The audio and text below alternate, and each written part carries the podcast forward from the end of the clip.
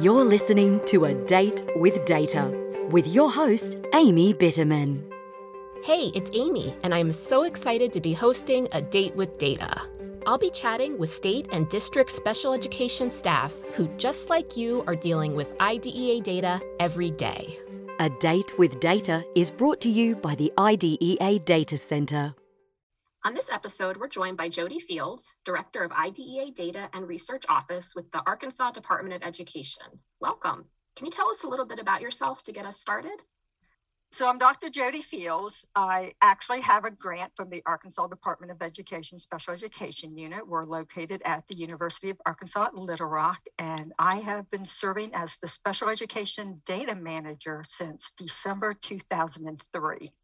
Between the pandemic and all the changes to the SPP APR, states have seen a dramatic impact on their 618 data and also the indicators. Can you talk about how the pandemic has impacted your data, trends, and the results you've seen?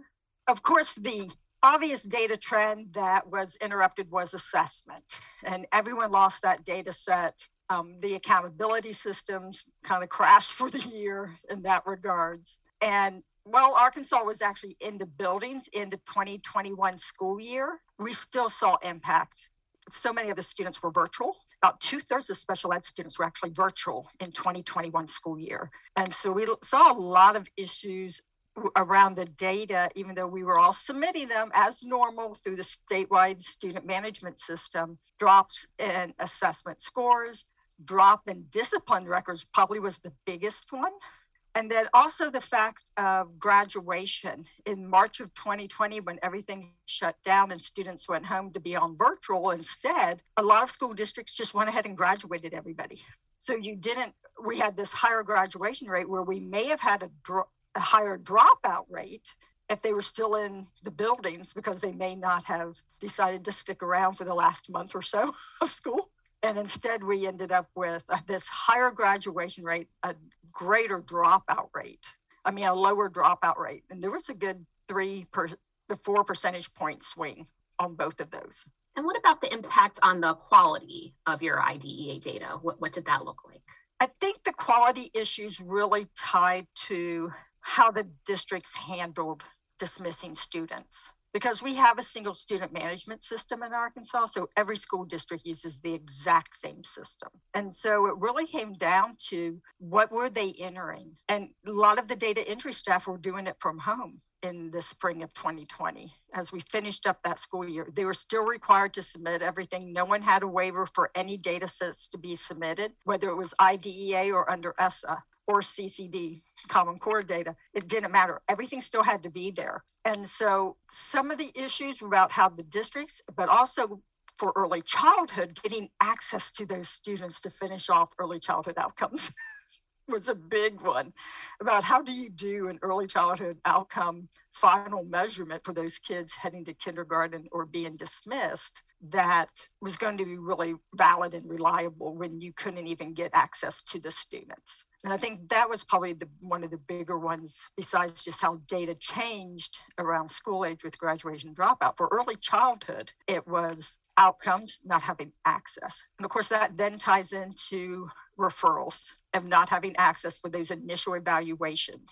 And while a lot of referrals seem to come in as normal, a lot of parents waived the evaluation. My kids not going back to school next year, especially my preschoolers, daycares and preschools were not open. They um, were just like, we're going to wait and see. We're at home. They can just stay home with us. And so a lot more waiver, waiving off the referral process you know, and then our data didn't look that bad, but that's only because we have a standing practice of not holding the districts accountable for things they can't have any control over, such as a parent not giving them access to a child to do timelines. And so we tend to apply everything that's in indicator 12 around C to B transition. We apply those same reasons into indicator 11.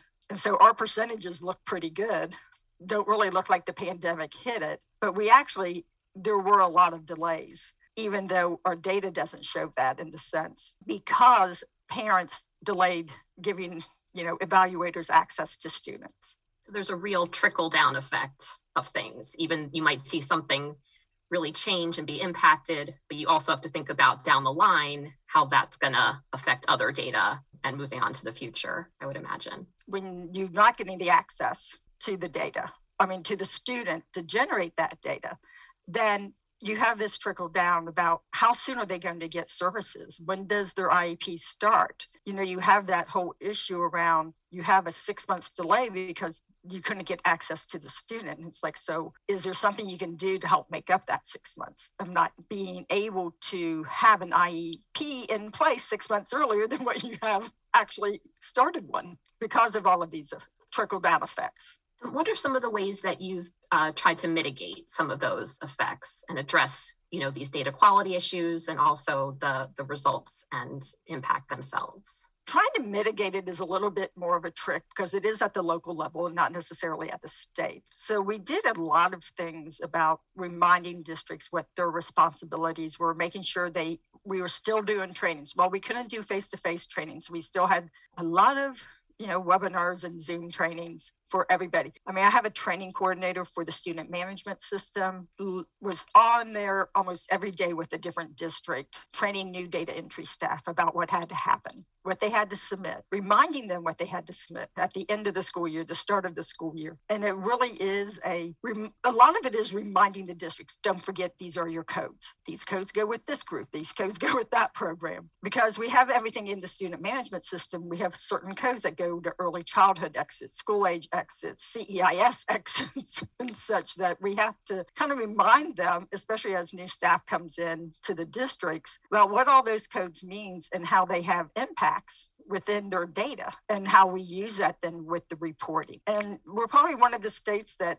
kept the timely and accurate piece of our APR. And so a lot of the time just reminding them, hey, this has to be done right you have to go back, you have a period to review it and fix things. And when you don't, timely and accurate comes into play. Can you say a little more about the timely and accurate piece with the districts? You mentioned with the APR. So we look at basically everything for timely and accurate. And we're not measuring within the APR, we kind of still call it the old indicator 20.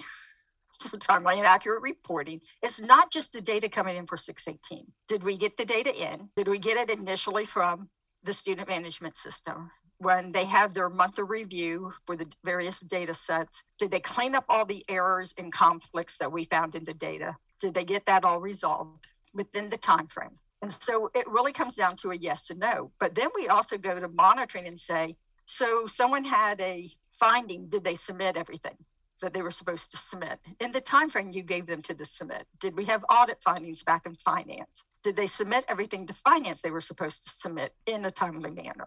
Do we have anything still that's long outstanding in that regards, even? And while on the APR, it just shows yes or no. When we do our determinations, is actually how many years have you been, or how many items didn't you submit? So on our APR programs, it might say, no, you didn't meet the indicator, but the determination, it says under timely and accurate, we're counting how many items you failed to do, submit appropriately and your score is based on the number of items. And did you see that take a hit? Probably a little bit that there were a few that didn't clean up as much as they should have been cleaning up and we had to go back after the fact and ask them you know to give us the verification of what it was so we could fix it before we started to use the data but it does go into my spreadsheet for timely and accurate my spreadsheet that they never want me to go into because they do, you know, it's kind of funny at times. They're more concerned at times about getting hit with that timely and accurate, and their superintendent asking them, Why didn't you do this on time? That concerns them more than it does at times of just being you're out of compliance on it. But Yes, because the superintendents also sign off on all of this data. They're really having those issues. You know, when you're saying you didn't submit it timely, superintendent goes, Why didn't you submit it? What didn't you fix that you were supposed to fix? Because that does seem more like low hanging fruit, something that really everyone should be able to do at a minimum. It did make it more challenging. And there were, you know, when people were working from home and they're like, all this stuff is in the office and some school districts allowed staff still to come in and work in their office, and other districts were like, no one can come to the buildings. So it was a very much a local decision, which made it a bigger challenge for some districts than it did for others. What about the changes to the SPP APR for the federal fiscal year 2020 2025? What impact did those have on your state and your results? Well, I think the biggest change and the impact of the results has a lot to do with graduation and dropout using the 618 data and not the ESSA data. That is something that the districts are really going to have to get used to because of what the calculation is. That calculation for graduation and dropout using those five categories in which students are in the exiting data for leaving special ed as the denominator. So when you look at graduation or dropout, it's the percent of students who are coded as graduating with a regular diploma within that data set. It's not who was supposed to graduate with a regular diploma or what students could have dropped out. It's just who is within that data set or coded as a graduate or a dropout. And that probably has a bigger impact on dropout than it does on graduation. The graduation numbers actually and that methodology for the state looks really good. but when you take that down to the district level, it looks kind of strange. So if you only have one student in that co- five categories, and let's say they're a maximum age, if you follow the calculation, graduation comes up as zero. And while we have put a disclaimer on our local APRs that says this is a percent of leavers, not a percent graduation rate, if we put out 0% for graduation, it would be a major issue. The, the districts, the superintendents, they're all going to be going, What on earth? What do you mean? And so we have made the decisions on the local ones. If you have zero counts in diploma, certificate, or alternate diploma, then it will become a not applicable for graduation and not be posted out to the public as a zero because that will just raise all kinds of flags. And the same thing can happen with dropout that you could have one student in that data set who is a dropout and nobody else in anything because you might be a school you could be a charter school who only has um, grades k7 but you might have that 14 year old who disappeared on you and so now you have like one of one in the data set for 14 to 21 year olds and you're sitting at 100% so we have actually for public reporting put the criteria that you have to have more than five in that dropout category for us to report it publicly. Instead, it becomes a not applicable, just like we're doing in graduation and making things a not applicable. You know, at the state level, that calculation is really easy. You look at it and go, okay, no big deal. But at the district level, those two fields are indicators or major issues around reporting that to the public and them understanding that it's not a graduation rate, it's not a dropout rate. It is a percent of leavers who exited special ed in these five categories and only those five categories. With these changes to the SPP APR, how did you convey them to districts and other stakeholders? So, you know, part of our requirements for the APR, of course, is to hold stakeholder meetings. And we actually initiated that with a group of selected stakeholders from across the state. And this is beyond those who are part of our state advisory. So we had about 40 who participated in webinars, but we also have special education does a monthly call with LEA supervisors and the last Thursday of each month. And so we also put things out through there we've been doing it at different meetings. We had probably one of the few states who actually had in-person meetings last summer. We had two state conferences, one in June, one in September or October that we got to present things on. That was one of mine when we did the LEA Academy, which it was the end of September, I believe, or was early October. We I I had a whole session was about graduation and dropout to really explain what this was going to mean, which is why we also I came up with the disclaimer to put on the APR profiles for each district that shows this is what this means. Don't confuse it and such. So it is a challenge, especially as staff turns over and the fact that we know the special ed directors have to go back and explain this to superintendents. And that is, you know, the bigger challenge of superintendents also understanding. And Arkansas is a state who's getting ready to have their first cohort next year graduate off an alternate pathway. And to explain that in the APR, this is going to count against them. And but when it comes to accountability under ESSA, it's good for them. they're part of that four year cohort. And so having to explain the differences where we have kept things so aligned for like eight years of aligning ESSA and the APR, and then we've totally flipped back to the way it was before where there was no alignment. And that's been a big piece of that understanding of getting the message out to the districts, to the stakeholders, our advisory council, of explaining this is how this is going to affect. This is which is why we brought it up at the advisory a couple months ago around the fact of graduation and dropout. And this is the criteria we've laid out before we put this to the public on the local APRs, because this is going to raise all kinds of flags if we put out there someone has a zero graduation rate or 100% dropout rate on one kid. Given how long you've been in this position as data manager, how has your role changed and evolved over time? probably the, one of the best things about being around as long as I have is all the iterations that had to happen within IDEA of having to collect referral data, having to collect. Um, we already were collecting, you know, child count for school age and early childhood and personnel in the student management system, but it was in-house kind of set alongside of the student management system, not actually integrated. And now it's fully integrated into it. But we had to create, you know, referral tracking. We had to create a module for early intervening and such. And so a lot of times people go, I can't believe you just know this off the top of your head.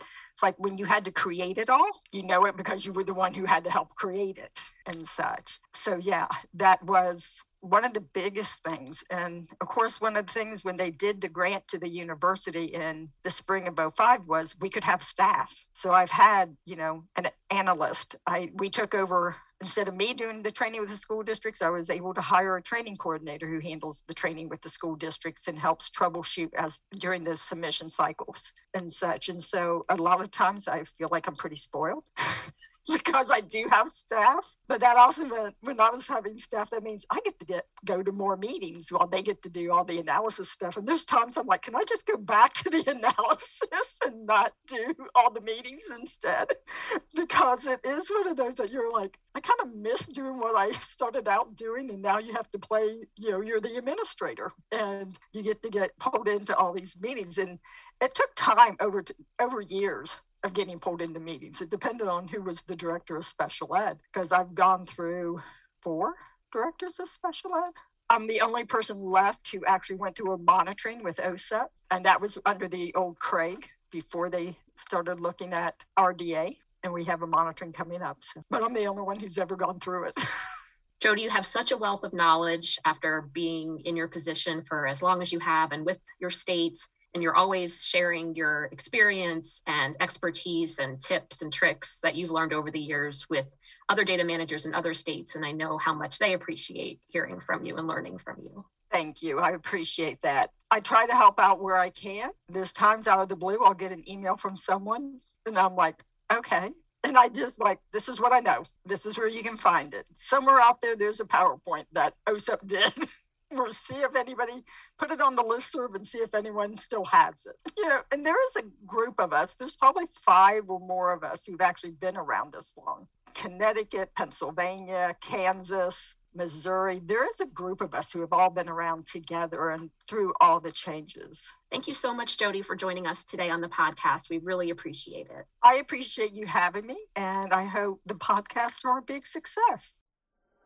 To access podcast resources, submit questions related to today's episode, or if you have ideas for future topics, we'd love to hear from you. The links are in the episode content, or connect with us via the podcast page on the IDC website at ideadata.org.